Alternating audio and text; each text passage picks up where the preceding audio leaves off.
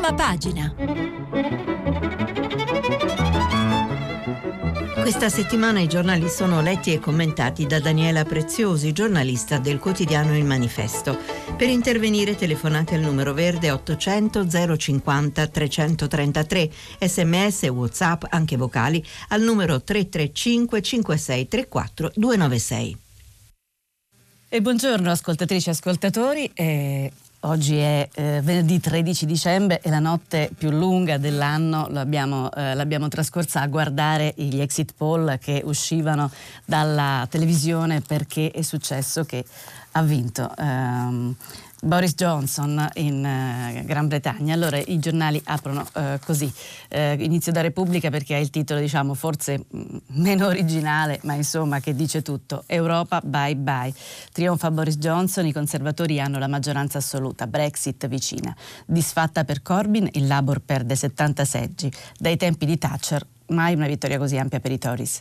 Hanno votato circa 2 milioni di giovani in più. E questa è la Repubblica che già diciamo, il, l'occhiello è Londra ha scelto. E il Corriere della Sera trionfa Johnson, Brexit più vicina.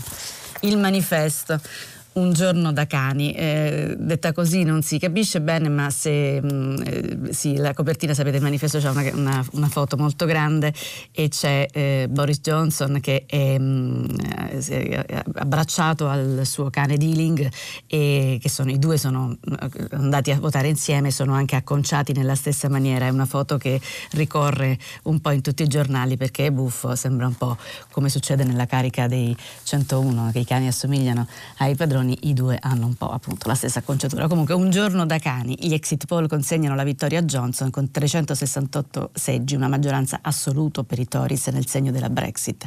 L'addio all'Europa diventa irreversibile. La stampa in realtà apre sul clima. Clima Greta all'Italia, basta smog. L'Unione Europea si divide sul Green Deal della Commissione. I paesi dell'est all'opposizione con la sponda di Macron. Però la foto story, la grande foto è appunto il divorzio dall'Europa Europa trionfa Johnson, il eh, Regno Unito vota la Brexit subito. Ehm, ancora il messaggero Valanga Johnson, Brexit vicina. Il giornale invece apre sulla manovra, anche se ha una grande foto sulla Gran Bretagna tasse di Natale. Nel mirino del fisco le partite IVA e spuntano altri bazzelli. Eh, 5 Stelle a pezzi, scusate, questo ricordate era il titolo anche di ieri, 5 Stelle eh, a pezzi, tre senatori passano alla Lega, è successo, l'avevamo detto, stava succedendo, è successo. Libero, obiettivo distruggere Salvini, qui siamo nel cotè giudiziario, diciamo della via giudiziaria alla politica, eh, secondo Libero. Matteo indagato per eccesso di lavoro, i giudici processano l'ex ministro perché usava troppo l'aereo di Stato, di Maio chiede chiede alle toghe di fermare l'esodo dei grillini, verso la, la, Lega. Sbattersi e avere successo ormai è una colpa. Qui c'è un po' un'imprecisione perché i giudici al momento non processano l'ex ministro, i giudici, eh, c'è un eh, magistrato, i magistrati stanno indagando nel caso eh, se ci sarà questo processo, sarà più avanti insomma eh, però dire subito processano, eh, andare per le spicce e impressionare eh, il lettore. Ehm, il tempo apre così invece, l'evasore del popolo, non solo l'Hotel Plaza, il suocero del Premier Conte da anni non pagava le tasse. E, e vabbè, c'è una, è una campagna che sta facendo da un, da un po', in effetti, um, il, il, tempo.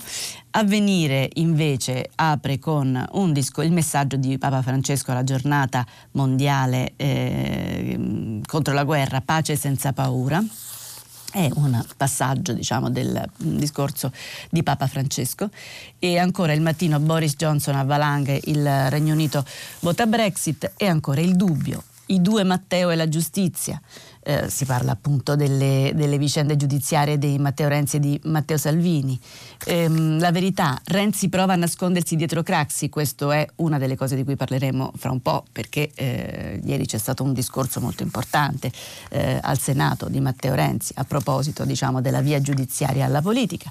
Il riformista apre su questo stesso tema eh, Renzi accusa voi uccidete la democrazia liberale e infine invece il Sole 24 ore apre con ehm, i dazi la vicenda della, degli accordi tra Cina e Stati Uniti. Trump spinge i mercati vicini a intesa con la Cina. Allora, iniziamo subito Scaletta ricchissima. E iniziamo subito con la vicenda della, del, del, voto. Abbiamo solo gli exit poll, appunto, la notte più lunga, la notte di Santa Lucia l'abbiamo passata alla televisione. Vi leggo la notizia che avete ampiamente ascoltato, insomma, ve la leggo in breve perché l'avete ampiamente ascoltata a Radio 3 eh, Mondo, ma mh, che cosa è successo?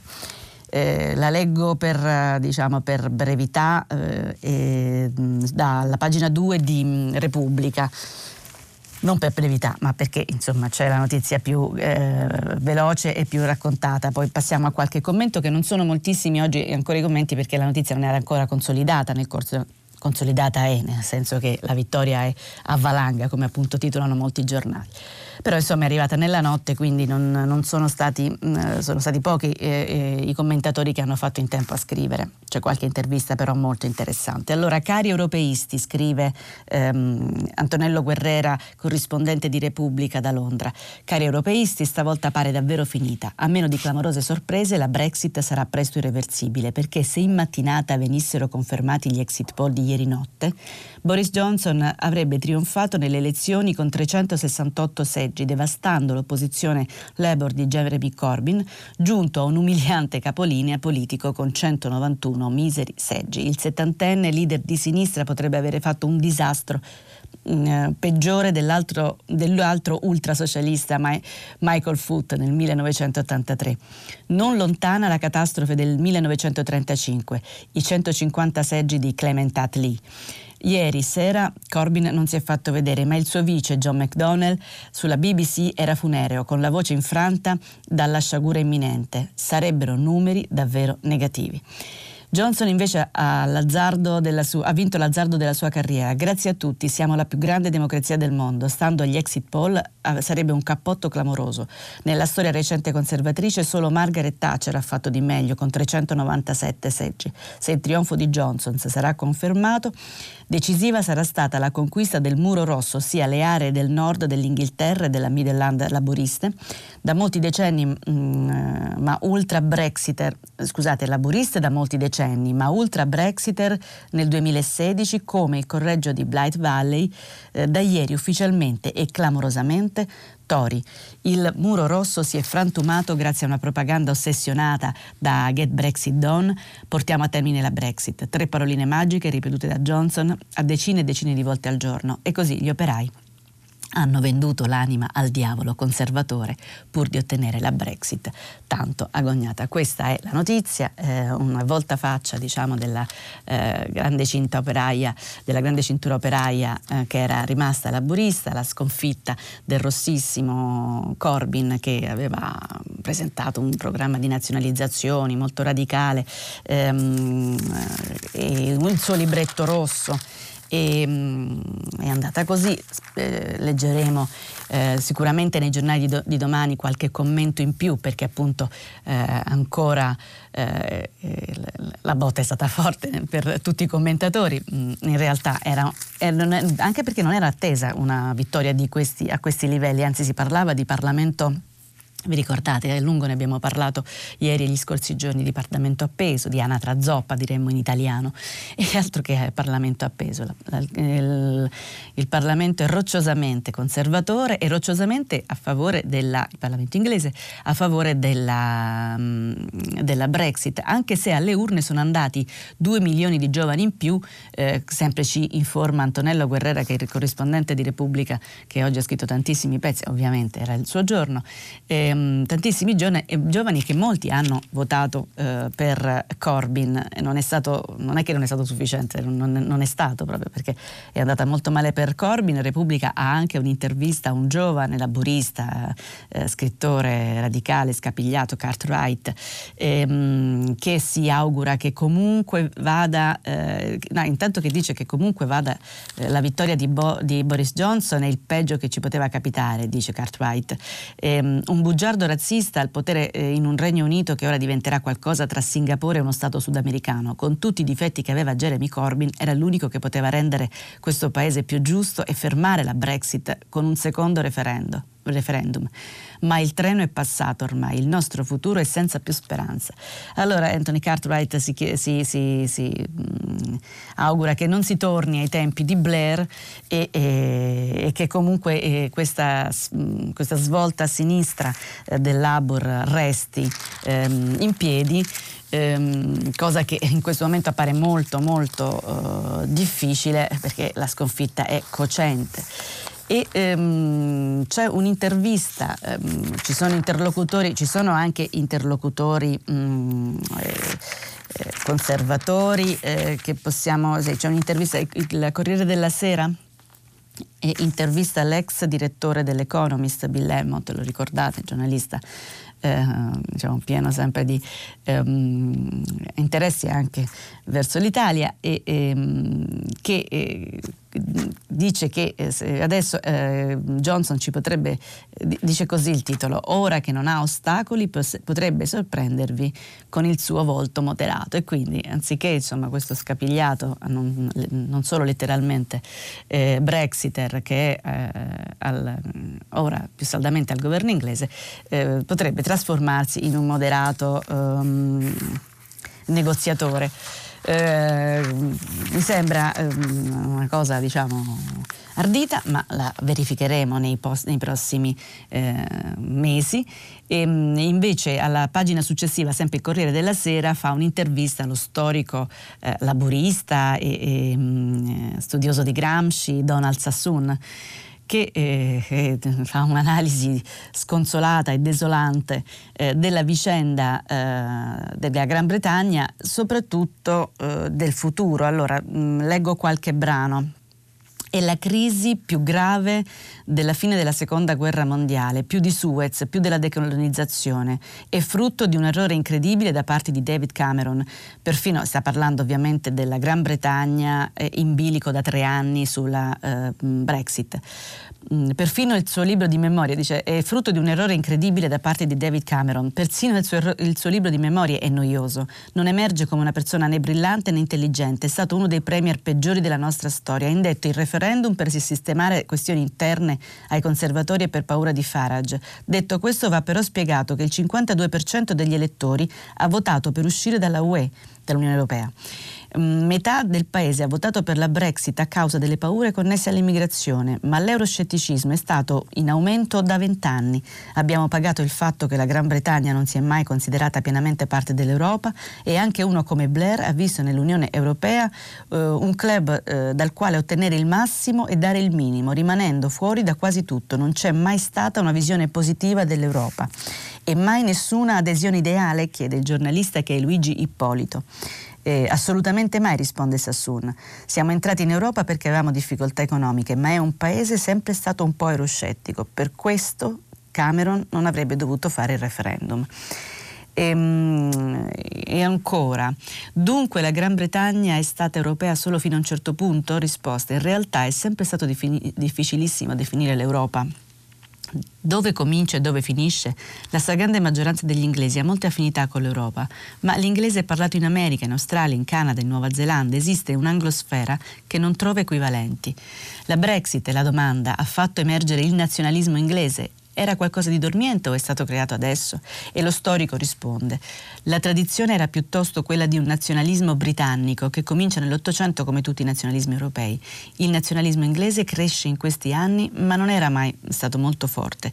La maggior parte della gente non sapeva neppure che ci fosse una bandiera inglese, quella con la croce di San Giorgio, ma è qualcosa che continuerà a crescere anche a causa del nazionalismo delle altre regioni che fanno parte del Regno Unito. Domanda, un nazionalismo inglese che Boris ha cavalcato, i conservatori, e la risposta non hanno molta scelta perché non esistono in Irlanda del Nord eh, saranno eliminati o quasi in Scozia e in Galles sono sempre stati deboli. Dunque devono vincere in Inghilterra, che è il loro feudo. E questo nazionalismo andrà avanti. Ultima domanda, la conseguenza è il rischio di uno smembramento del regno? Risposta, un rischio molto concreto, i conservatori hanno un'ambivalenza di fondo perché dicono di essere i veri unionisti, ma senza la Scozia e l'Irlanda del Nord avrebbero il predominio assoluto in Inghilterra. E insomma, un, un futuro fosco e, e, pericoloso, insomma, eh, non neanche unitario per eh, la Gran Bretagna, ancora una poi domani vedremo i voti reali, ma eh, non abbiamo motivo eh, di credere permettetevi una battuta, di sperare che siano diversi.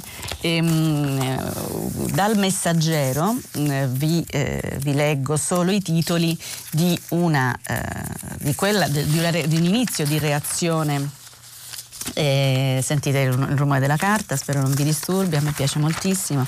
E, ehm, mh, sempre che si aprano due pagine, ecco, sono aperte, eh, le, de, insomma, de, de, delle reazioni eh, dall'Unione Europea che già dicono che, eh, attenzione, Vabbè, non le trovo perché insomma l'idea di Boris eh, Johnson è di uscire immediatamente, di preparare un'uscita lampo, ha, promesso che entro il 31 gennaio la Brexit sarà un fatto compiuto, dall'Europa già arrivano invece mh, avvertimenti di stare... Eh, di Boris stai sereno perché eh, il percorso è molto più lungo e molto più complicato e ovviamente l'Unione Europea a questo punto ehm, cercherà insomma di, di, rendere cara la pelle, mettiamola così. L'ho detta male, ma insomma ci siamo capiti. Allora andiamo avanti. Le, le reazioni, pagina 4, 4 sul messaggero, io le avevo trovate, ma la pagina 4 è. Mm, misteriosamente no, eh, è ricomparsa. Eccola qua, ecco, dicevo, ehm, siamo disposti a negoziare, a negoziare, ma l'Europa non farà sconti, dice il pezzo di Antonio Pollo Salimbeni, che è l'inviato, il corrispondente di Bruxelles del Messaggero, e che appunto dice che la trattativa sugli accordi commerciali è complessa, Potreste, potrebbe slittare oltre il, 20, il 2020 e l'ipotesi del confronto sulla vecchia intesa von der Leyen eh, c'è, ma, eh, ma insomma eh, appunto la cosa è molto molto più lunga di come Boris Johnson ha eh, promesso. Allora, ehm, torniamo, lasciamo questa pagina che comunque avete già sentito a Radio 3 Mondo con Luigi Spinola e che comunque sentirete ancora in giornata e poi domani perché appunto ci saranno i dati reali e noi rapidamente spostiamoci sull'Italia dove sapete la manovra ancora una volta tanto possiamo dire qualche cosa di definitivo sulla manovra? Sì la prendiamo come sempre eh, per autorevolezza e eh, diciamo eh, densità di, di, di, notizie dalla prima del Sole 24 Ore. Cosa è successo alla manovra? Oh, la manovra è pronta finalmente, lo possiamo dire. Eh, la legge di bilancio. Eh, in Commissione Bilancio del Senato, la Commissione Bilancio del Senato eh, scrive eh, la, l'attacco, diciamo, la, la, sintesi del pezzo del Sole 24 Ore Dicevo, la Commissione Bilancio del Senato ha concluso ieri mattina l'esame del testo della manovra. Ragioneria al lavoro sulla pioggia di ritocchi approvati. L'Aula di Palazzo Madama voterà la fiducia sul maxi emendamento finale del governo lunedì 16 dicembre. Intanto le imprese innalzano la voce. Le misure previste nel decreto fiscale collegato alla manovra rischiano di mettere fortemente a repentaglio l'esercizio delle attività di impresa, generano forte incertezza nell'attività di azienda sotto il profilo giuridico e allontanano il Paese eh, scusate, qualsiasi nuovo investimento nel Paese. Lo sostengono in una nota congiunta i presidenti di Confindustria, Piemonte, Lombardia, Veneto, Emilia-Romagna, eccetera. E, ehm, e, questo, diciamo, vabbè, questa oh, giustamente la voce degli imprenditori, dico giustamente perché sono eh, gli editori del Sole 24 Ore, comunque abbiamo insomma, visto che lunedì ci sarà il voto, ehm, il voto di, al Senato sì, maxi, il maxi emendamento finale il lunedì 16 dicembre al Senato e poi sarà appunto una corsa il tempo a colpi di fiducia. Mm, abbiamo già criticato ieri questo, questo, questa modalità, vedrete che ne parlerete nella prossima settimana con eh, chi mi, chi, chi mi succederà. Eh, perché sarà l'argomento delle opposizioni, ma dalla, dalla manovra vorrei trarre delle, delle tante, dei, dei tanti piccoli eh, variazioni che ci sono state. Una che sono certa che farà eh, discutere molto e, ehm, ed è la vicenda della cannabis. Allora, cosa è successo sulla vicenda della cannabis? Non è che ne, scriva, ne scrivano in molti, in, bene in tanti, però sappiate che Allora, eccolo qua, lo prendo da pagina 17 della Repubblica e la scrive questa, mm, questa, questo articolo è scritto da Roberto Petrini. dice una misura che farà discutere la legalizzazione della cannabis light gran finale in vista ehm, per la manovra da 32 miliardi a 40 giorni dall'approdo a Palazzo Madama e dopo un'estenuante nota di esame eh, con 14 ore ininterrotte di riunione ehm, della Commissione Bilancio del Senato, ieri il disegno di legge del bilancio è stato approvato e questo era quello che abbiamo sentito anche dalla, mh, mm, dalla mh, mm, eh, prima del sole 24 ore. Ma passiamo alla, all'argomento cannabis. Allora, dato che la sessione di bilancio, scrive Petrini, in Italia è l'unica che cammina ehm, con la strada sgombra e che si bloccano tutti gli altri provvedimenti, nella manovra ci va un po' di tutto. Circolazione dei monopattini, apertura al professionismo delle atlete, questo l'abbiamo visto ieri, legalizzazione su emendamento dei 5 Stelle dell'uso della cannabis light se il THC è inferiore allo 0,5%. Questo vi dico che ha fatto urlare di rabbia ehm, le destre in Parlamento e vedrete che sarà eh, argomento di, eh, di, discussione molto forte ehm, nei prossimi giorni. Allora, restiamo nell'ambito della, di quello che è successo ieri in Parlamento. Cosa è successo al Senato? Al Senato è successa una cosa che sta, avete sentito dai titoli di alcuni giornali più, più piccoli, cioè meno diffusi. Eh, vi ricordate i, le, le, i, i Mattei, il, il, riformista che dice accusa, Renzi accusa, voi uccidete la democrazia liberale. Che cosa è successo? Che eh, sempre la prendo dalla prima del riformista, scrive il direttore Piero Sanzonetti, il fondo di, di prima è successo che il leader di Italia Viva, Matteo Renzi, ha preso parola in Senato per denunciare le sopraffazioni della magistratura. Era una sessione chiesta dalla stessa Italia Viva e ehm, per appunto parlare di eh, per questo per parlare della, del finanziamento dei partiti Ricordate che nel 14 mi pare il Partito Democratico propose e ottenne dal, la, la, cancellazione del finanziamento pubblico dei partiti, il cambiamento, eh, erano tutti d'accordo, adesso si lamentano un po' tutti. Allora, vi dico, siccome la cosa è un po' complicata perché eh, i giornali si eh, spaccano fra chi è eh, simpatizzante con Renzi e quindi e, in generale con le, le, un discorso diciamo, più garantista rispetto al eh, finanziamento eh, dei partiti. Poi vi spiego meglio che cosa significa questa um, imbarazzata prolusione che sto facendo. E, um, allora ci sono i giornali che si, si dividono tra chi è contrario a quello che ha detto Renzi e chi è favorevole. Io farei una cosa, leggerei una cronaca eh, simpatizzante, empatizzante, come possiamo dire, insomma comunque non critica. E poi un, um, un commento invece molto critico. Allora, la cronaca, la cronaca, la cronaca che non è, diciamo, che comunque è scritta con, um, con attenzione, non è proprio sdraiata sul discorso di, di, Renzi e poi soprattutto è scritta molto bene, la prendiamo dal giornale, eh, la scrive Laura Cesaretti, perché eh, diciamo, mm, è diciamo, più vicina, più eh, empatizzante con questo discorso, non tanto di Renzi quanto di, di quello che chiama il titolo lo show garantista, Renzi tra Moro e Craxi. Perché cos'è successo? Adesso ve lo, ve lo leggiamo. Renzi ha eh, citato Moro, Craxi e Leone ehm, paragonandosi un poco mh, mm, a loro pur dicendo per, con quella figura retorica che si chiama preterizione che lui non si vuole paragonare. Però insomma di fatto l'ho fatto. Allora leggiamo Cesaretti e poi invece leggiamo chi si schiera contro. Cesaretti scrive il pericolosissimo vuoto della politica denunciato da Bettino Craxi, i ripugnanti processi di piazza e mediatici profeticamente stigmatizzati da Aldo Moro, il dilagare di un potere, quello giudiziario, nello spazio mal difeso di un altro, legislativo ed esecutivo, lasciando Montesquieu a rigirarsi senza pace nella tomba. E poi, tornando ad un presente che lo investe in prima persona, l'inchiesta sulla Fondazione Open, costellata di incredibili violazioni di ogni riservo istruttorio, e la invasione di campo di una magistratura che pretende anche di decidere cosa sia un partito e cosa no. Nell'aula del Senato, convocata ieri mattina per discutere di finanziamenti di partiti e di rapporti tra politica e giustizia, il protagonista assoluto è Matteo Renzi. Del resto è stato lui stesso a chiedere il dibattito dopo, dopo i colpi mediatico-giudiziari che lo hanno fatto vacillare in queste settimane. Un Renzi che non solo fa professione di garantismo, tardiva, accusano i critici, ma, anche, ma che rompe anche un tabù che paralizza da decenni la sinistra e dal quale l'ex premier non è certo stato esente. Con il suo omaggio al leader socialista morto in esilio, in esilio, ad Ammametta.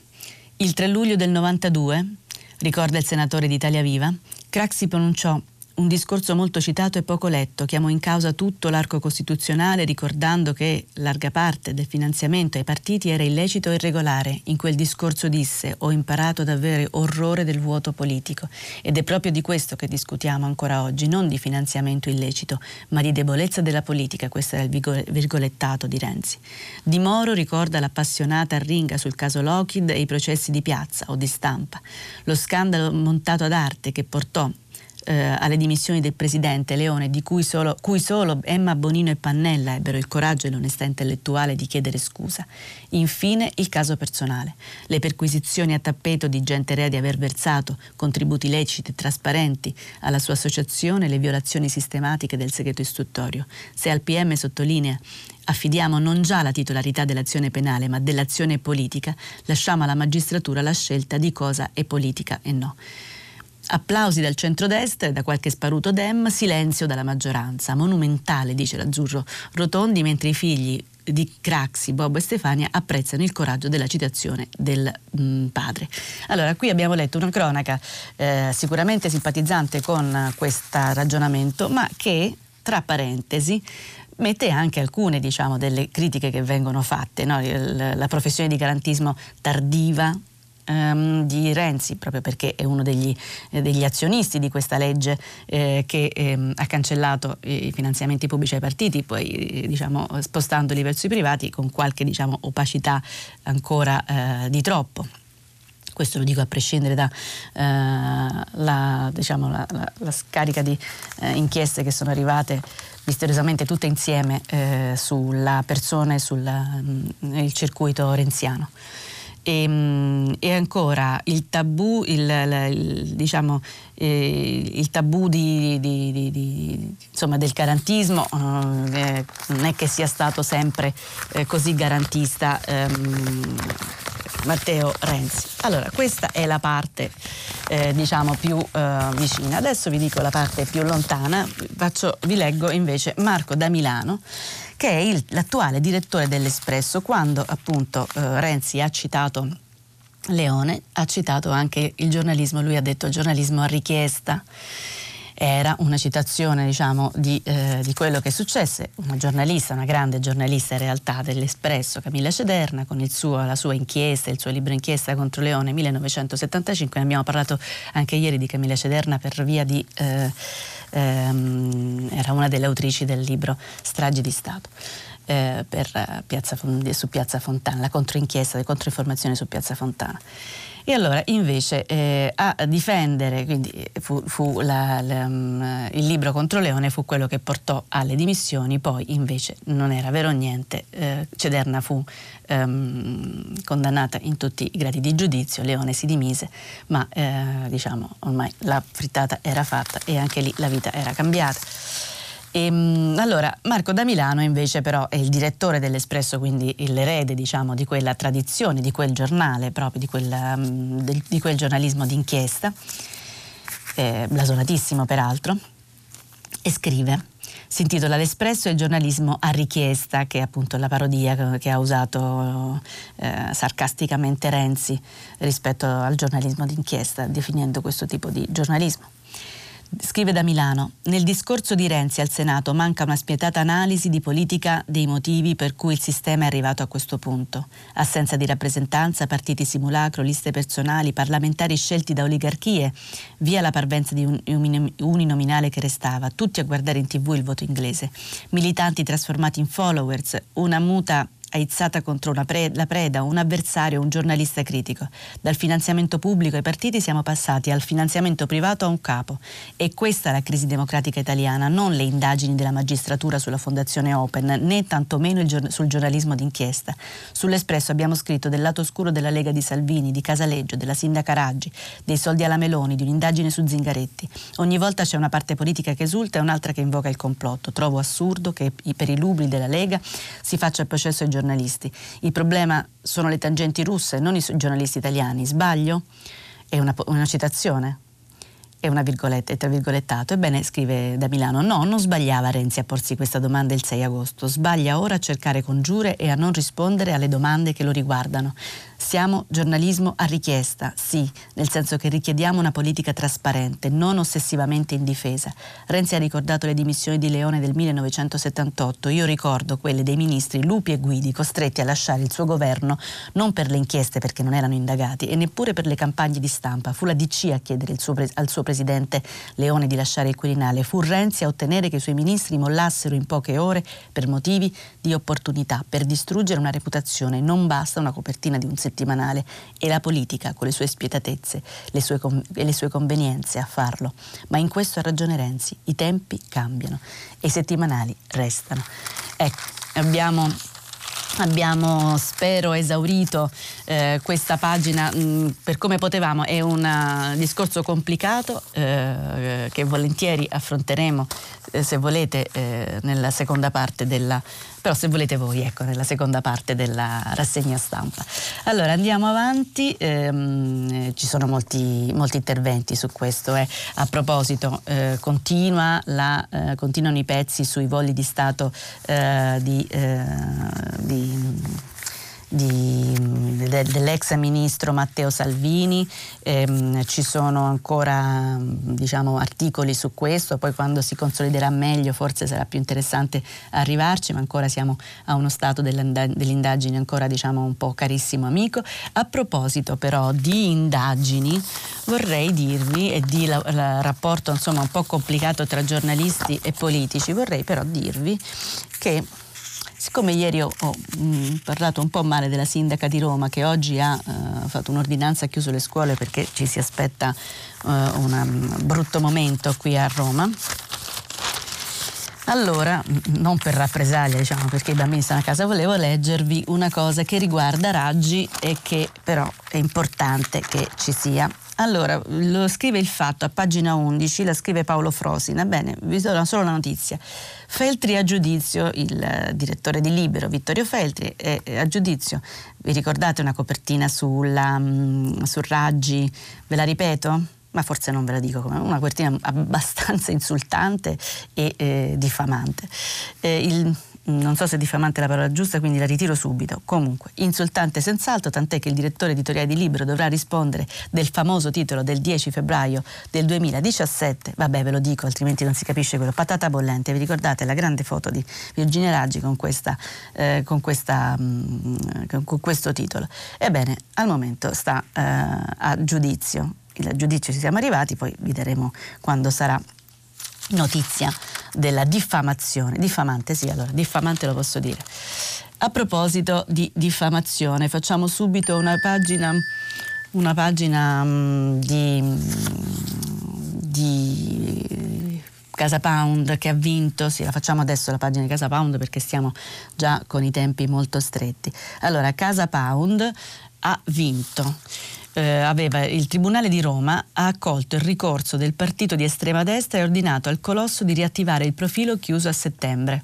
I social e la motivazione sono so, mh, mm, troppo rilevanti. Leggo per titoli, il tema è molto, um, è molto scivoloso. Ehm, perché dunque, che cosa dice ancora il, un sommario? La piattaforma e la motivazione non può stabilire chi persegue scopi anticostituzionali. Questo spetta alla legge.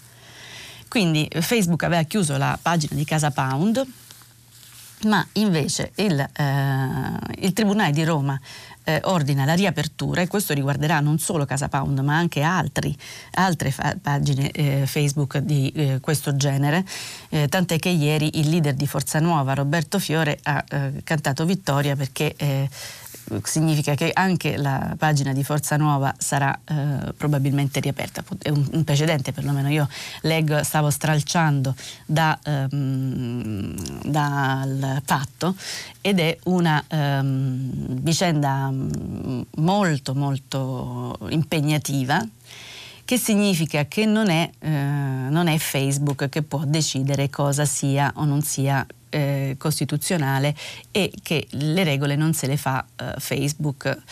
E questo diciamo così ha dei risvolti agrodolci eh, che magari più avanti cerchiamo di, ehm, di approfondire.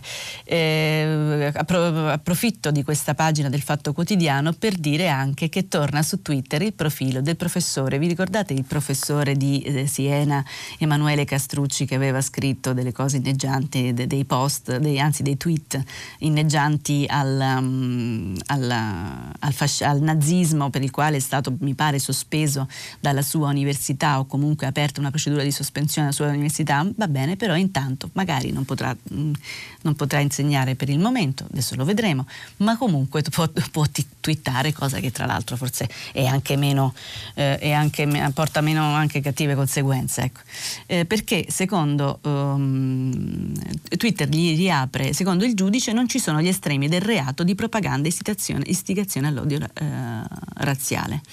E, ehm, e, quindi così, insomma, eh, in nome di una libertà senza confini, eh, anche il professore Castrucci twitta, non sappiamo però se insegna, e, ehm, e Facebook, eh, la, la, casa, casa Pound avrà, ritornerà ad avere una casa su Facebook.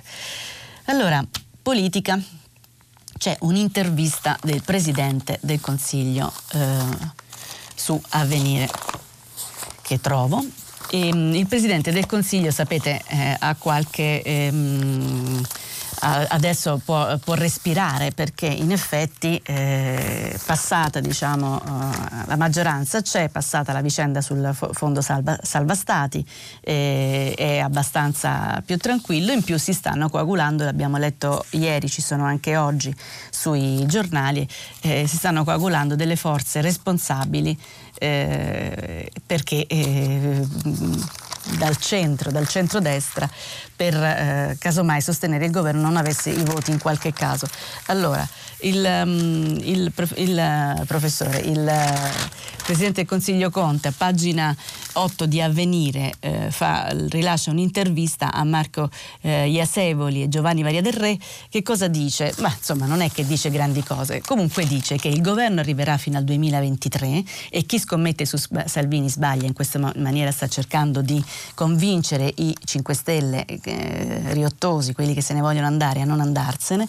E dice in questo momento, dunque, la, mm, dice il Presidente del Consiglio, in questo momento ci sono singoli che hanno fatto una scelta, non li giudico. Eh, sta parlando dei 5 Stelle che sono passati alla Lega. E eh, quindi la domanda, la maggioranza tiene?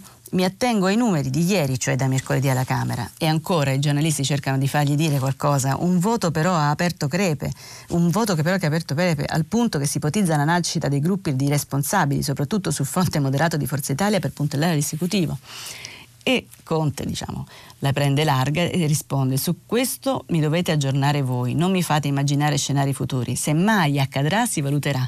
Se si dichiarano responsabili e si comportano da responsabili, saranno i fatti a suggerire le valutazioni conseguenti. Insomma, eh, ci sono i responsabili. Se, se non è un, un, benvenuto tra noi, è qualcosa che gli assomiglia molto da parte del presidente ehm, Conte. Allora, eh, passiamo ultime, agli ultimi minuti, ha molte cose da dire. Allora, vediamo un po', um, ci sono molti argomenti eh, da, da, da, da, ricordare prima del, del finale. Allora, la prima cosa è dirci che una campagna che quasi in solitaria, mm, insomma quasi in solitaria la stampa ha condotto ed è l'attenzione su quello che sta succedendo al Consiglio europeo, a pagina 2 addirittura lo mette. Sapete in corso un Consiglio europeo sulle emissioni nucleari, ma l'Europa si è spaccata sul piano per il clima. Ehm, Polonia, Ungheria e Repubblica Ceca hanno frenato l'intesa, leggo dai titoli della pagina 2 eh, della stampa, e sull'energia atomica trovano la sponda di Macron. Allora, cosa dice l'inviato Bresolin a Bruxelles, Marco Bresolin. Sono tutti ecologisti con l'industria energetica degli altri. Al primo test su strada, il maxi piano verde di Ursula von der Leyen trova un, dir- un, terreno estremamente dissestato. I leader dell'Unione Europea sono rimasti per tutta la giornata di ieri inchiodati al tavolo del Consiglio Europeo per discutere gli obiettivi climatici fissati dalla Commissione che ha chiesto di azzerare le emissioni di gas entro il 2050. Obiettivo ambizioso e infatti sin da subito sono emerse le grandi spaccature, con reciproco ehm, scambio di accuse. Al centro della discussione i soldi da usare per finanziare la transizione verde, ma anche la questione del nucleare. Netta la frattura lungo la solita linea est-ovest puntare sono, a puntare i piedi sono stati in particolare Ungheria, Polonia e Repubblica Ceca, che però sul nucleare hanno trovato una, spot, una sponda in Macron. La discussione sarebbe dovuta finire per ora di cena, ma in tarda serata è ancora in corso. E allora insomma si parla molto di Green Deal, ma questo Green Deal insomma stenta a eh, decollare. In questa occasione vi segnalo per un mese in edicola un inserto del manifesto che si chiama Generazione di fenomeni ed è appunto un inserto pieno di grandi firme proprio sulla vicenda eh, di Greta, dell'ambientalismo. È stato l'anno più caldo del clima, segnato da Greta Thunberg, la, eh, dall'onda di protesta generazionale contro i potenti della Terra. Parlano i protagonisti, questo è il, eh, l'inserto. Allora, ehm, ancora quanto tempo abbiamo? Non moltissimo eh, però dobbiamo assolutamente fare un passaggio su Piazza Fontana anche per chiudere la vicenda che abbiamo raccontato, che Radio 3 ha raccontato in tutta la sua giornata ieri. Allora, dalla prima del Corriere della Sera prendo che, eh, la notizia che Mattarella eh, ha eh, ieri eh, parlato nel corso delle commemorazioni della strage di di Piazza Fontana del cinquantesimo, il presidente eh, Mattarella a Milano per ricordare i 50 anni della strage di Piazza Fontana ha incontrato i parenti delle vittime parte dello Stato depistò, ha detto, e poi si è soffermato con le vedove Calabresi e Pinelli, c'è una foto con le due vedove.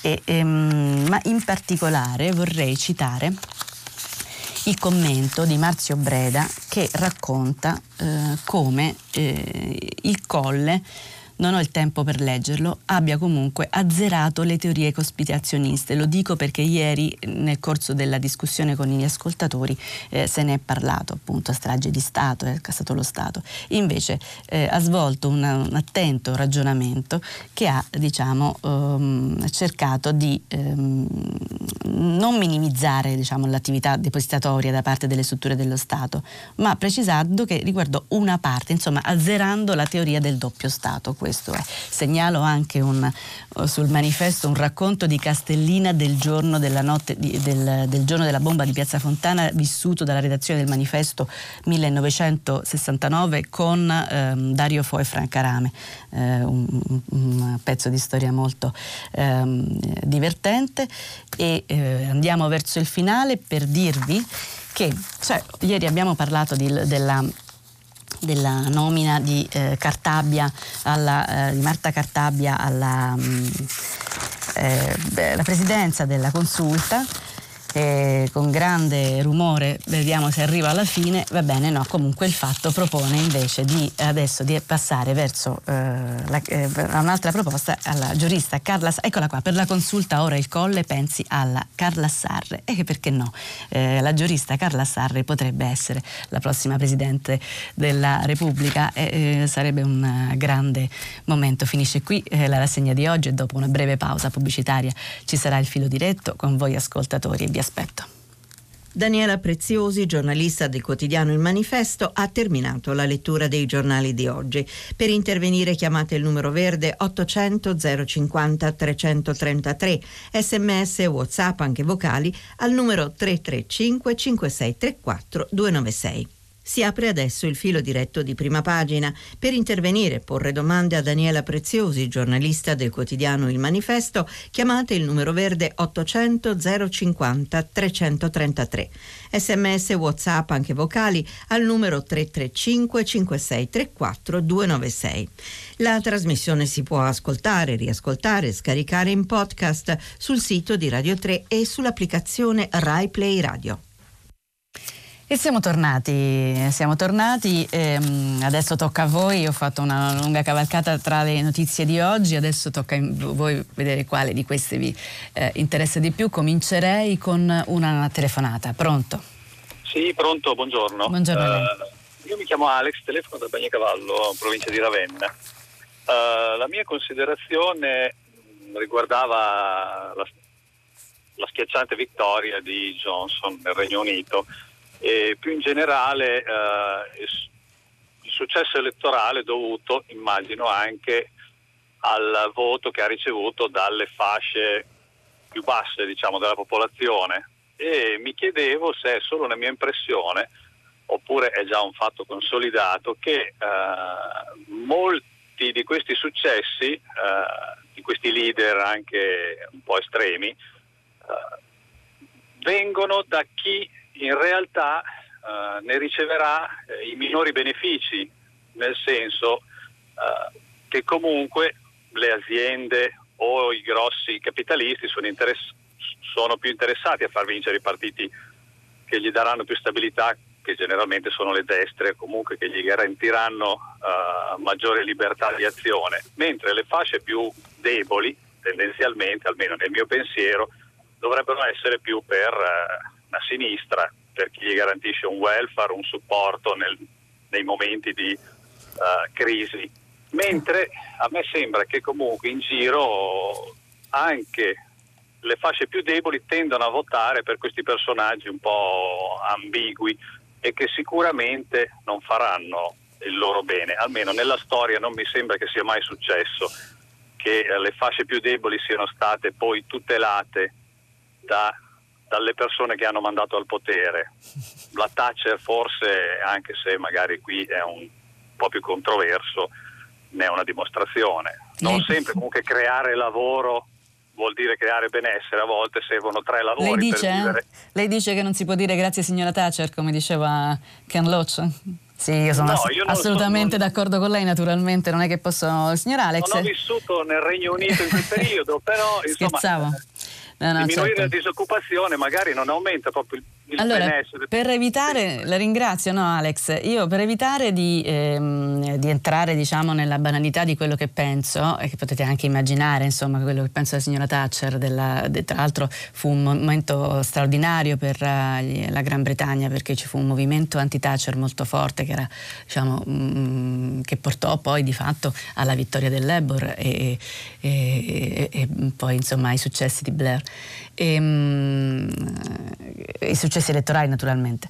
Però diciamo, quello che mi sembra però interessante purtroppo è che poi nessuno invece, eh, cioè neanche i, Le, i eh, Corbyn, anzi tantomeno Corbyn ha, eh, si è schierato per eh, il Remain, insomma per restare dentro mm, l'Unione Europea. Il massimo che ha potuto dire è che se avesse vinto avrebbe rifatto il, il referendum, che però già oggi scrivono i giornali non gli è stato molto perdonato perché c'è la vicenda un po' della volontà europe- eh, popolare che è stata comunque molto forte e che si è sostanzialmente ribadita in questo voto perché uno, una, un voto a valanga su Johnson che promette una Brexit, Brexit subito al di là di quello che dice Alex, e ha ragione, insomma, una, una, Brexit che sicuramente non farà bene ai ceti eh, medio-bassi, che sicuramente non fa, ma vedrete che non farà bene neanche alle, alle industrie e, e, ai grandi commerci eh, inglesi, come l'Unione Europea sta già, diciamo, face, sta da tempo facendo capire eh, ai, al governo inglese, ai, ai negoziatori. Ecco, comunque, questo nuovo voto è assolutamente di nuovo, di fatto, un plebiscito per Brexit. C'è un problema problema di informazione, eh, non possiamo che rispettare il voto democratico dei cittadini.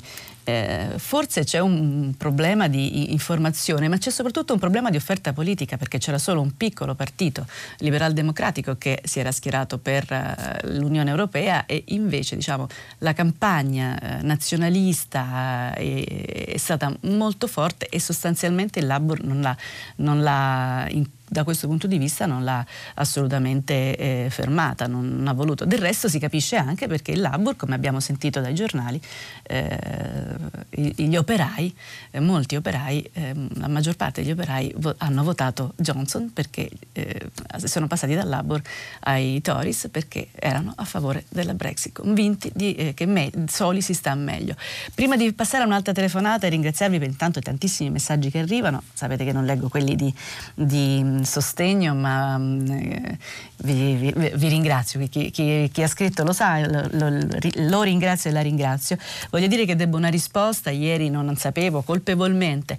Ehm, mi è stata posta una questione sul fatto che i, i familiari delle vittime di Piazza Fontana si sono dovute pagare le spese processuali. Sì, è andata proprio così, l'abbiamo verificato e quando i processi si perdono questa è la legge. E, ehm, ma insomma di Piazza Fontana abbiamo parlato per tutto il giorno uh, su, ieri su Radio 3 e oggi ci sentiamo tutti un po' più tristi ma un po' più ricchi. Una telefonata? Pronto? Sì, buongiorno, eh, sono Michele dal Friuli. Michele. Ecco, complimenti intanto per la dolce conduzione che lei svolge. Allora, eh, io volevo affrontare la questione che in Unione Europea c'è un problema probabilmente di natura istituzionale che non si è ben eh, svolto nel dibattito pubblico, cioè, e cioè il, il contrasto tra l'identità monarchica e quella repubblicana. Quindi eh, il caso Brexit, ma anche il caso catalano, pare dimostrare che c'è una, un contrasto nei paesi diciamo, dell'Unione Europea tra queste due identità probabilmente quello che stiamo assistendo, anche se non è appunto manifestato e bisognerebbe pensarci, è che l'Unione Europea ha una vocazione repubblicana, per cui le monarchie, ad esempio spagnola e inglese, sono viste sia all'interno dei loro paesi sia fuori come delle possibili, ehm, come si potrebbe dire, anomalie. Ecco.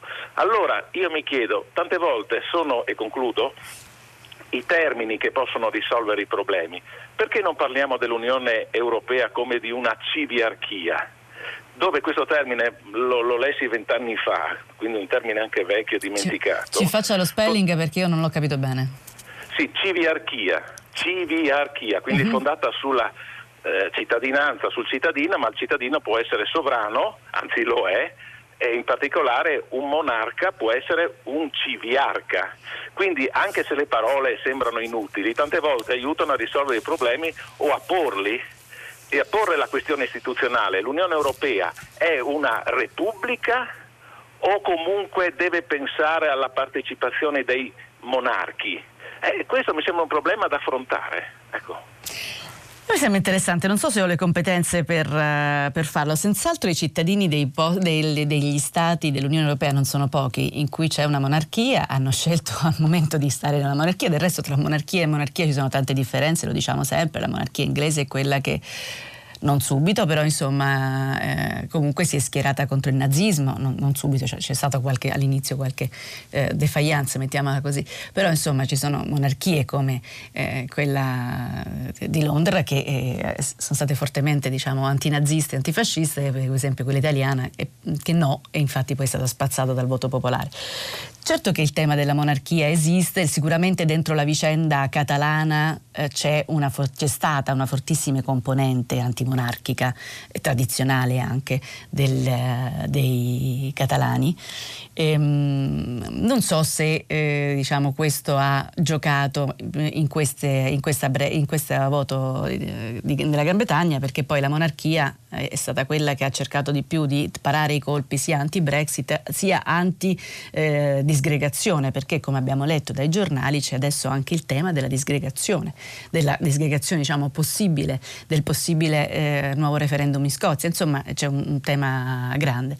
E, ehm, e anche in, eh, eh in Spagna non mi sembrano le forze più anti-europee quelle vicine alla monarchia, però sicuramente è un elemento eh, interessante interessante eh, che non riguarda solamente la Spagna e, e, l'Inghilterra, ma il tema appunto di come le monarchie siano adatte a una, diciamo, a un, al, al, mondo contemporaneo.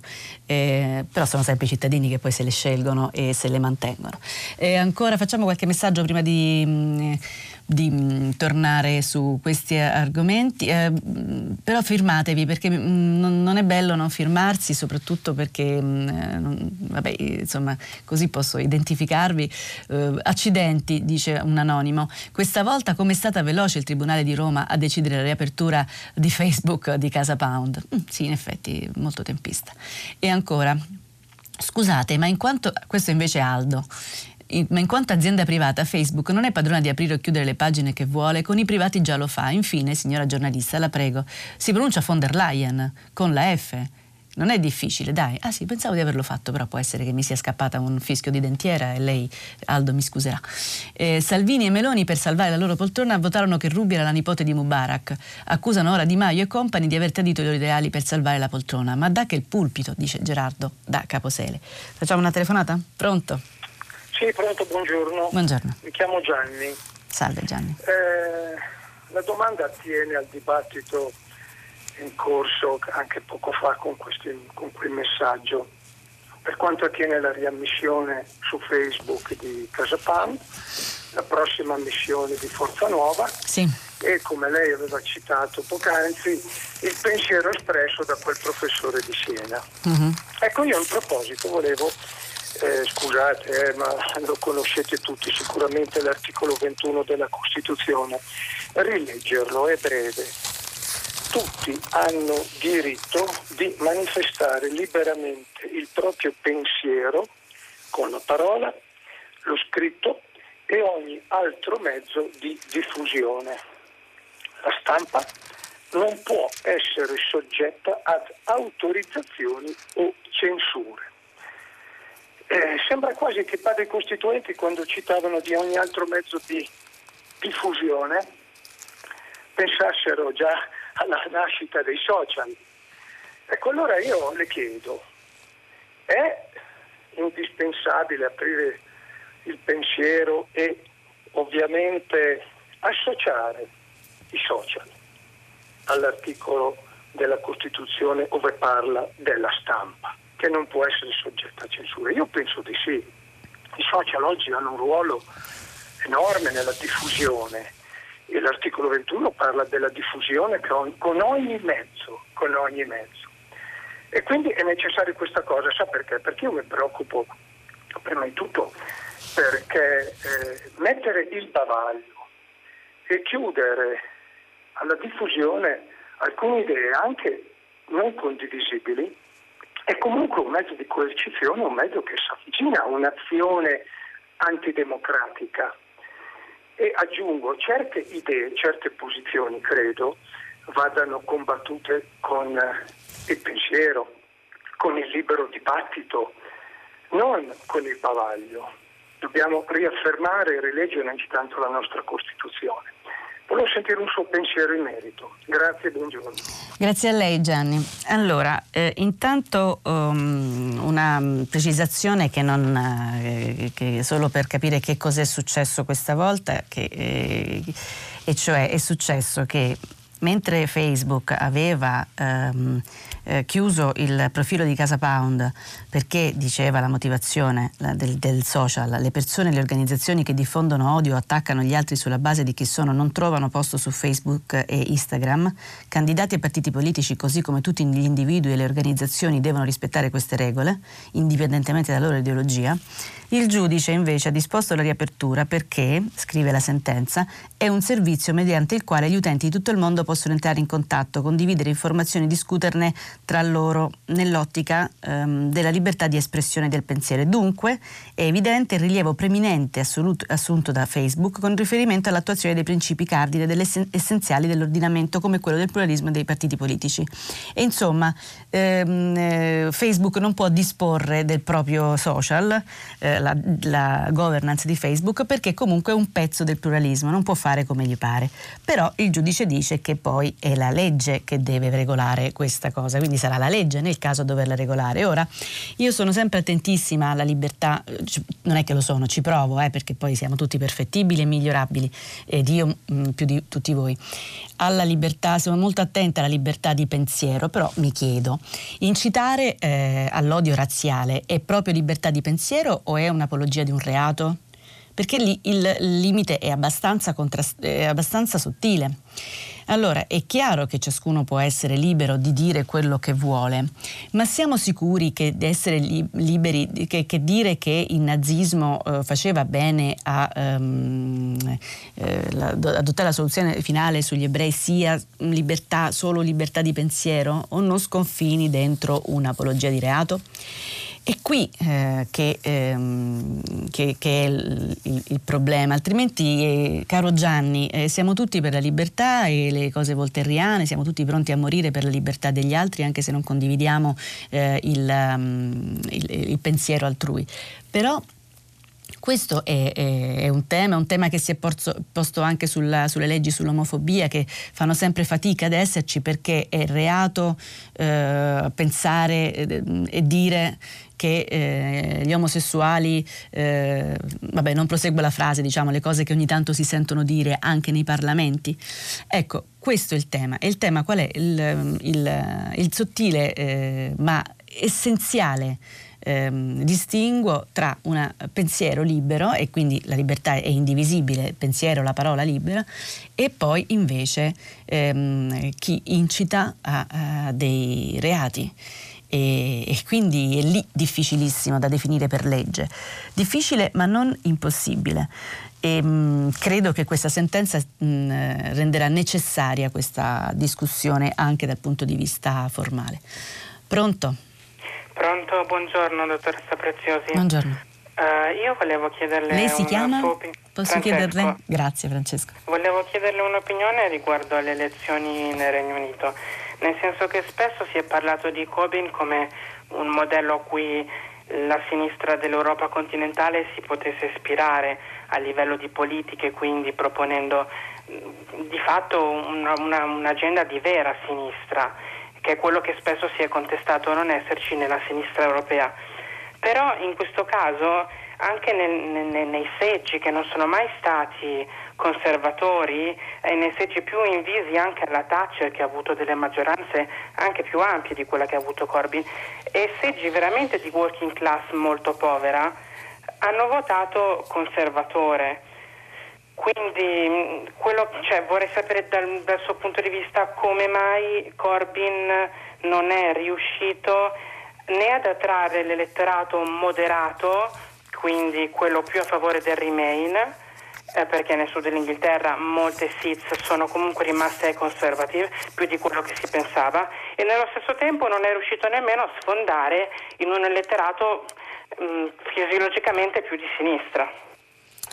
Sì, non voglio eludere, grazie Francesco, non voglio eludere la, la, questione che mi pone perché è giusto porla anche in particolare a chi come um, il mio giornale insomma, si è molto schierato a favore di, um, di Corbyn e anche di questo diciamo, di gruppet, gruppo di, di, anziani giovanotti come Sanders, insomma, di socialisti, laburisti, insomma, che, non, che, che non erano precisamente niente di, di, nuovo ma per noi anche molto di buono e che non è che abbiano avuto eh, risultati risultati smaglianti. In questo caso mi pare che se dovessero essere confermati i dati tragici eh, che abbiamo visto negli exit poll questa notte, eh, lo scacco di Corbyn è gravissimo. Non ci sono attenuanti, evidentemente c'è eh, da, da, ripensare eh, alla... non c'è un attenuante su questo, c'è da ripensare alla maniera eh, eh, di, di, inventare la sinistra da parte di questi leader. Del resto della crisi della socialdemocrazia si parla più o meno da quando la, la socialdemocrazia è nata e, ed è una crisi che attraversa i socialisti, i socialdemocratici e i laburisti, che sono quelli inglesi, e mh, di tutta Europa, dentro o fuori l'Unione che sia, e che si vede insomma in fondo il Partito Democratico tutto, e, e, il Partito Socialista Spagnolo sono gli unici partiti social, di quel gruppo, di quella famiglia che tiene eh, con una narrazione, come si dice oggi, molto più diciamo mh, molto cambiata, insomma, molto diversa rispetto al radicalismo eh, di Corbyn. È chiaro che questa cosa um, non ha funzionato, anche se ha portato per esempio al volo. Meglio sarà nei prossimi giorni guardare meglio dentro questo risultato, perché per esempio questo radicalismo ha portato al voto i giovani che altrimenti non sarebbero andati a votare, che è cosa che succede anche con qualche forza politica, che succedeva perlomeno anche qui con qualche forza politica in Italia. Vi ricordate il voto di, dei giovani che i 5 Stelle avevano intercettato nel 18. E, ehm, credo che, sia, diciamo, che non ci sia una risposta eh, univoca. Naturalmente mm, non posso negare che mi dispiaccia questo fatto, però eh, eh, credo che sia una vera, diciamo, una vera riflessione che devono fare i partiti socialisti e socialdemocratici e laburisti appunto in Europa. Segnalo però che c'è stata anche una campagna infinita contro Corbyn. Questo lo dico, dopo aver fatto la premessa insomma, degli errori probabilmente ehm, eh, e del, del, tipo di, di, campagna che non, funzion- non, ha, non, ha, funzionato, non ha convinto gli operai che più che dal, dal, libretto rosso di Corbyn si sono fatti affascinare dalla Brexit che sicuramente gli taglierà eh, molte delle opportunità, come diceva il nostro primo ascoltatore Alex, se non sbaglio, che ha telefonato. Eh, quindi sono fatti raccontare, una, sono, sono, hanno preferito una favola.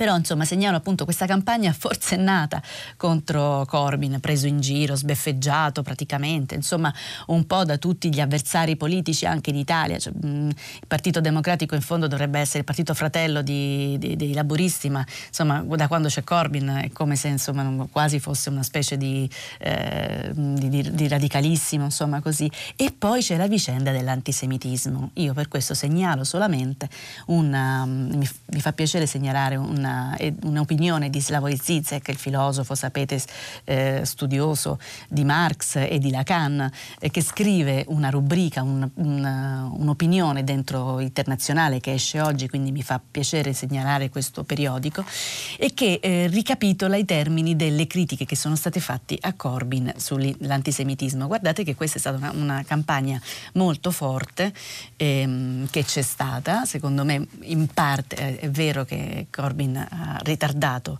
le critiche all'interno del suo partito contro appunto l'antisemitismo, ma poi insomma ci è arrivato, comunque molto forte e che ha agito molto in profondità. Andiamo avanti forse, comunque questo è un tema grosso grosso. Pronto? Pronto? Sì. Pronto? Eh, La sento? Sì, sì, sono Roberto, buongiorno dottoressa. Da dove? Eh, telefono alla provincia di Cremona. Cremona. Sì. Eh, no, mm, sto assistendo sui giornali che vanno a gara per definire il momento che sta attraversando il Movimento 5 Stelle, mm. con titoloni come il Movimento 5 Stelle perde i pezzi, il Movimento evapora, 5 Stelle, il Movimento 5 Stelle evapora, eccetera, eccetera. E qui eh, devo dire che il direttore Sallusti vincerebbe questa gara di titoli ad effetto col suo giornale. Comunque, eh, voglio ricordare però che grazie ai 5 Stelle si sono fatte riforme quali il taglio dei vitalizi, la legge anticorruzione, la riduzione dei parlamentari, la prescrizione nei processi, il reddito di cittadinanza. Queste sono misure che i governi precedenti non si sono mai sognati di fare e che noi cittadini aspettavamo. Questo voglio dire, grazie. Roberto, eh, alcuni cittadini, non è che nessuno di noi rappresenta tutta la cittadinanza, lei diciamo il 34%, eh, il 33% insomma, degli italiani hanno votato 5 Stelle, quindi evidentemente si aspettavano quelle, eh, quelle, leggi, ma non è che tutti i cittadini si aspettavano. E per quanto riguarda questo, questa serie di riforme, questa serie di riforme di cui lei sta uh, parlando, intanto diciamo, il, non voglio difendere Sallusti che fa dei titoli spesso insomma, troppo pirotecnici, e, e, però insomma, è un dato oggettivo. Oggi il Movimento 5 Stelle, lo abbiamo citato en passant, ha perso tre parlamentari che sono andati alla Lega. Ricordiamo che sono quelli che teorizzavano che quando uno votava in dissenso al partito si doveva non dimettere dal partito ma dipendere dal, dal Parlamento. Volevano ehm, che saltasse, eh, che venisse introdotto il vincolo di mandato mandato, era dentro il programma, caro signor Roberto, a proposito delle riforme dei 5 Stelle c'era anche il vincolo di, di, di mandato, il mandato imperativo, cioè chi la pensa diversamente dal partito se, se, va in Parlamento e dissente si deve dimettere, invece adesso non, non, non sta succedendo così, viva la coerenza. Comunque, pazienza, eh? tutto il Parlamento diciamo, ha, ha, ha, dimostrato una certa diciamo, facilità di cambio di idee, ma non è grave, non è grave, cambiare idea si può. Però dicevo, questa serie di, ehm, di, di leggi, lei è proprio sicuro che poi lasceranno una Repubblica più salda, una rappresentanza più ampia, per esempio il taglio dei parlamentari, insomma, eh, orizzontale sostanzialmente, senza una revisione delle, delle funzioni delle Camere. Lei è proprio sicuro che lasceranno una rappresentanza più salda e, e più, un paese, un Parlamento più forte? Io per niente. Sulla, legge anti, sulla prescrizione lei è sicuro che non finirà che, visto che al momento è solo questa, ne abbiamo parlato nei primi giorni, è sicuro che non finirà, che i processi non finiranno mai e, e le persone saranno, staranno per eh, decenni, come succede purtroppo per le lentezze della giustizia, sotto, sotto scacco, sotto giudice. E non sono sicura che questa serie di riforme poi lasceranno appunto un paese più felice e più efficiente. Però per carità, eh, viceversa, la, la, la, la crisi interna dei 5 Stelle è un fatto di cronaca, stanno perdendo pezzi e tant'è che sta nascendo alla, al Senato un gruppo di eh, centristi forzisti per uh, sostenere diciamo, il governo quando, uh, quando, da quella parte i, della 5 Stelle i voti uh, non ci sono. È un fatto di cronaca. Pronto? Pronto? Buongiorno. Buongiorno a lei.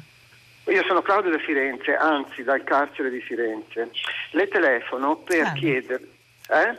Piacere di sentirla. Ah, piacere mio. Eh, tempo fa sul manifesto ho letto un articolo di Paolo Gonnella che parlava di una, un disegno di legge che interveniva sul carcere. In particolare all'interno si prefigurava un cambio di gerarchia, parziale o totale, tra il comandante del carcere e il direttore del carcere.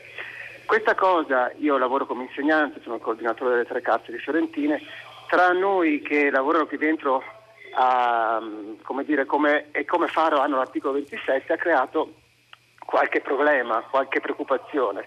Abbiamo cercato di informarci, ma eh, le informazioni non sono tantissime. Allora ho detto approfittiamo del fatto che eh, è giornalista del manifesto e oggi a prima pagina e proviamo a sentire se magari nei prossimi giorni riesce a darci qualche notizia di più perché eh, a noi interessa tantissimo questa cosa, cioè siamo di fronte a, grande, a, uno dei più grandi fallimenti della Costituzione italiana, perché il carcere italiano non funziona, il 75% delle persone trovano in carcere e secondo noi questo cambiamento non aiuterebbe un cambiamento interno al carcere per eh, detta- per seguire il dettato costituzionale. Mi, fa, mi, faccia capire, l'aiuto senz'altro, in cambio però lei mi deve far capire la questione. Allora, eh, perché non eh, aiuterebbe? Perché questo passaggio di, di, mm, di, di, consegne diciamo, non aiuterebbe la questione? Ci faccia capire meglio la questione, poi da, domani se ci riascoltate dal carcere ve le, giuro che mi preparo bene e cerco di capire che cosa già il manifesto. Patrizio Cornella, che poi è responsabile di Antigone, ha scritto. Sì, sì, sì. Noi eh, consideriamo un po' il direttore del carcere come il garante di tutte le attività all'interno del carcere, sì. che poi si divide in parte trattamentale e in parte sulla sicurezza. Eh, mentre ultimamente c'è una grande, cioè arrivano tantissime assunzioni da parte della polizia penitenziaria, gli educatori che adesso si chiamano funzionari giuridico-pedagogici, che, con cui noi ci rapportiamo come personale esterno, sono eh, pochissimi e ognuno di loro segue 130 ehm, detenuti, mm, per dire nel carcere dove mi trovo io.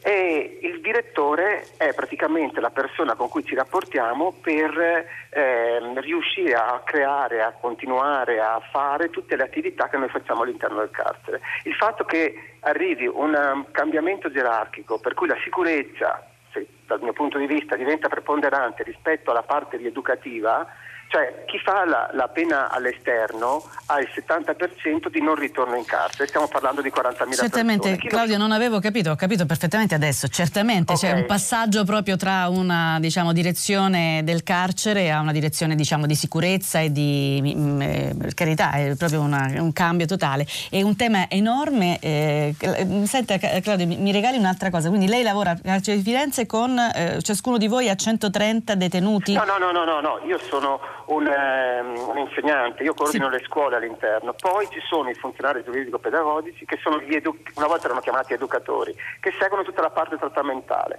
e sono sei o sette qui, a, perché uno è anche direttore dell'area trattamentale e ognuno di loro ha 130 persone da seguire, da fare tutto questo percorso, insomma è una, un lavoro enorme. Certo mentre dall'altra parte abbiamo più di 40.000 agenti di polizia penitenziaria, credo siamo il secondo paese al mondo per il numero di agenti di polizia penitenziaria. Gli FGP sono sotto il migliaio sicuramente, il numero esatto non lo so, non vorrei sì, dire una cavolata, sì. però sono pochi, pochi rispetto al bisogno che c'è. Dal carcere ci ascoltano secondo lei Claudio? Qualcuno, ma il carcere di Solizzano è molto particolare, ha una media di, di, stranieri rispetto al resto d'Italia molto più alta perché è un circondariale, perciò certo. ci sono certo. molti più stranieri. La media è 30 in Italia e qui è 70. Va bene, Claudio. Però qualcuno ci ascolta. Allora, intanto la ringrazio, il mio impegno, il nostro impegno come redazione domani di, in questo spazio insomma, dei, de, della discussione con gli ascoltatori e le ascoltatrici di raccontare questa, questa, notizia che lei ha letto, vedere anche le altre fonti e, in generale posso dire, intanto la ringrazio molto, e, um, è un problema enorme quello delle carceri italiane, sappiamo tutti come lei diceva che eh, le recidive diminuiscono eh, infinitamente se eh, la pena viene scontata come pena alternativa alternativa o comunque non come pena di, come dentro il carcere senza lavoro, senza, eh, senza altro. E una roba che però la politica non si mette in testa, si mette in testa solo poco, solo una parte, perché tutti garantisti, eh, per carità, con tutti quanti, tranne che con eh, i, i, carcerati. La questione della pena è una questione costituzionale, non può essere afflittiva, diciamo, non può che eh, puntare alla riabilitazione di chi delinque e quindi è assolutamente necessario necessario fare questo discorso che però è il contrario della narrazione giustizialista del, di questi anni. Quindi effettivamente è un po' un crocevia, il carcere, quello che succede dentro la comunità carceraria è un po' il crocevia eh, una, della nostra civiltà attuale. Domani ne riparliamo, ehm, non, sa, non, non, conosco tutte le questioni a memoria, quindi giuro che mi, mi, eh, mi, mi preparo meglio, mi preparo proprio, e, eh, però volevo dire che, caro Claudio, eh, eh, faccia accendere il, la radio eh, più possibile dentro il carcere così ci ascoltano e magari sentono anche più, vicini, eh, il, più vicino il resto del mondo. Pronto? Eh, pronto, buongiorno. Eh, mi chiamo Giuseppe, la chiamo da Belluno. Eh, senta, io volevo intervenire in merito alla discussione che anche eh, questa mattina prima pagina è stata fatta sul, sull'ordinanza del giudice eh, a proposito di Casa Pound e Facebook. Eh, io credo che però la discussione sia, sia, stata un po' come prendere il gatto per la coda, cioè scappa. nel senso che eh, ormai i social e Facebook in particolare hanno assunto, un, hanno assunto, una rilevanza tale nelle nostre società democratiche eh, per cui lì passa eh, la comunicazione tra privati, la comunicazione politica, la comunicazione politica intesa anche tra i politici, cioè non esiste più politica senza i social. Allora non crede lei che sia davvero ora per le società democratiche di porsi la domanda eh, eh, di dover in qualche modo regolamentare eh, sotto il profilo dell'interesse pubblico eh, il funzionamento dei social, perché io vede, credo che non possa darsi che eh, l'acqua deve, deve, essere un bene comune, l'ILVA deve essere un bene comune tanto che l'aria, che um, facciamo di nuovo un processo di nazionalizzazione, le autostrade devono... e il luogo dove passa la nostra conoscenza, la nostra comunicazione, dove si costruisce la nostra democrazia, vengono lasciate alla insindacabile diciamo così, decisione di impresa di un privato. E sotto questo profilo io sono peraltro convinto eh, che siccome oggi nel web risiede la vera sovranità, non vorrei qui mm. andare a riprendermi le grandi lezioni di Carl Schmitt, ma insomma eh, certo non può essere una faccenda che riguarda solo l'Italia. Sotto questo profilo, a maggior ragione, eh, noi abbiamo bisogno dell'Europa perché credo che solamente a livello europeo sia possibile una riflessione produttiva in questo senso. Ecco, mi piaceva sentire la sua opinione. Grazie Giuseppe, non per eh, rilanciare però non solo a livello europeo, in realtà è che eh, per la natura stessa della rete e dei social, se, la, mm, eh, se, la, se, questa regolamentazione non si fa eh, a livello globale è un po' difficile insomma poi ehm, chiudere diciamo come, come, uno scoglio arginare il mare, ecco, mettiamola così. E, ehm, io credo che, che, quello che lei dice è particolarmente vero perché eh, quello che è successo oggi è proprio che un giudice ha detto che Facebook non può farsi le regole da solo perché è un social e su, eh, attraverso um, la propria rete eh, passano, passa il pluralismo. E c'è anche un messaggio che ci è arrivato che dice una cosa del genere, dice il giudice ha ragione, non può essere una società privata a decidere cosa sia o meno costituzionale, è lo Stato italiano che avrebbe dovuto già da tempo chiudere quella organizzazione e fare chiudere le sue eventuali propagine comunicative. Chiedere che lo faccia di sua iniziativa Facebook è assolutamente fuori luogo. Ed è un po' quello che diceva anche lei, eh, Giuseppe, cioè è, è necessario eh, introdurre delle regol- regolare, regolamentare la, l'uso dei social, però il tema è che ogni volta che ci si prova eh, ci si ritira per fortuna con orrore perché rischia di essere una specie di irreggimentazione eh, di cose un po' irregimentabili. Ecco, il tema per esempio della libertà, ripeto, la libertà di pensiero è un tema eh, che, che, va normato con attenzione, altrimenti rischia di essere un tema che eh, scivola verso la censura. Quindi è una cosa, mh, mm, ehm, è una cosa diciamo, molto impegnativa. Eh, sicuramente da questa sentenza, come dicevo prima, eh, partirà una, una nuova discussione su questo. L'ultima telefonata, vediamo se riusciamo a farla veloce. Pronto? Pronto? Sì. Sono io? Sì. Sono Fabrizio Di Como. Salve Fabrizio. Sì. Sì, no, niente, volevo solamente ricordare che oggi eh, in tutta la Cina, anzi sarà già suonata perché suona a mezzogiorno, adesso con il fuso orario è già passato, mm, oggi a, eh, a mezzogiorno eh, tutte le sirene in Cina hanno fermato, eh, la gente si è fermata per ricordare lo stupro di Nanchino eh, il 13 dicembre del 1917 quando le truppe giapponesi invasero Nanchino, era l'ultima roccaforte cinesi invasero la Cina nell'intento un di conquistare, perché sa, allora la Cina alleata con i nazisti.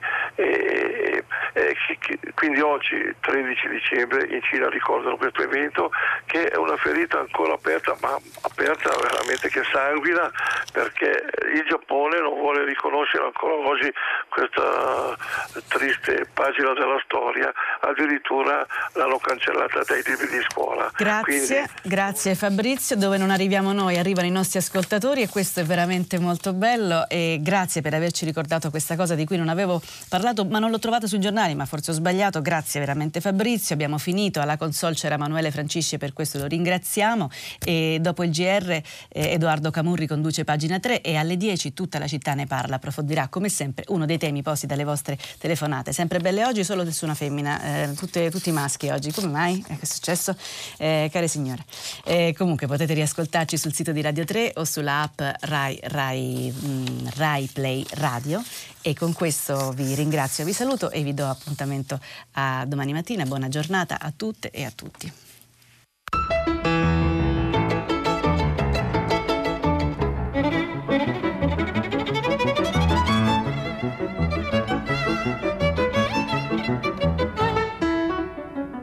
Daniela Preziosi, giornalista del quotidiano Il Manifesto, ha letto e commentato i giornali di oggi. Prima pagina è un programma a cura di Cristiana Castellotti. In redazione Maria Chiara Beranec, Natascia Cerqueti, Manuel De Lucia, Marco Pompi. Posta elettronica, prima pagina chiocciolarai.it. La trasmissione si può ascoltare, riascoltare e scaricare in podcast sul sito di Radio 3 e sull'applicazione Rai Play Radio.